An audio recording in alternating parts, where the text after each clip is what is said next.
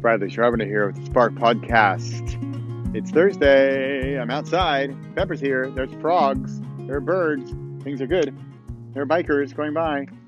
And I'm recording. Focus, Fergus.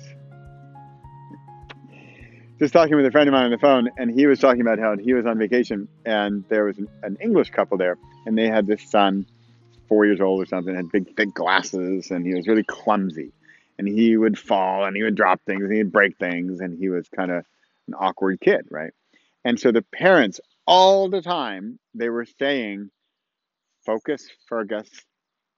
I also think the name is so British for me. It's just perfect, Fergus. Poor, poor kid. I mean, maybe in England, Fergus is a, a, a cool name, but I, am really sorry for all the Ferguses out there. And tell me, tell me if it's a really cool name. I'm, I apologize. but for me, it's sort of yeah, well, it's like this awkward kid. Focus, Fergus. Focus, Fergus. And so this friend of mine, he says he and his wife have since this vacation, that's their their little tagline, their little call out to each other to to to focus. and I could just picture it. And I could just see this as a whole movement, right? Or movement to focus, to focus, focus on your work. For the kids, uh, now focus on your homework. But are you reading your book, Fergus? Study, focus, focus, Fergus.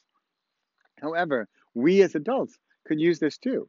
I've got so many things going on. I've got books and courses and summits and future and, and online conferences and future in-person conferences and corona and kids and homework and getting them to pass their own classes and have them focus and have me focus. You've got so much going on. How do we focus? And I think those two words are potentially the beginning of a worldwide movement called Focus Fergus. now you have it the power to focus on your book with your kid, but also for you as the adult. How can you focus on their project, on their Spark project to focus? Focus Fergus. I'm Bradley Charbonneau. This has been Spark.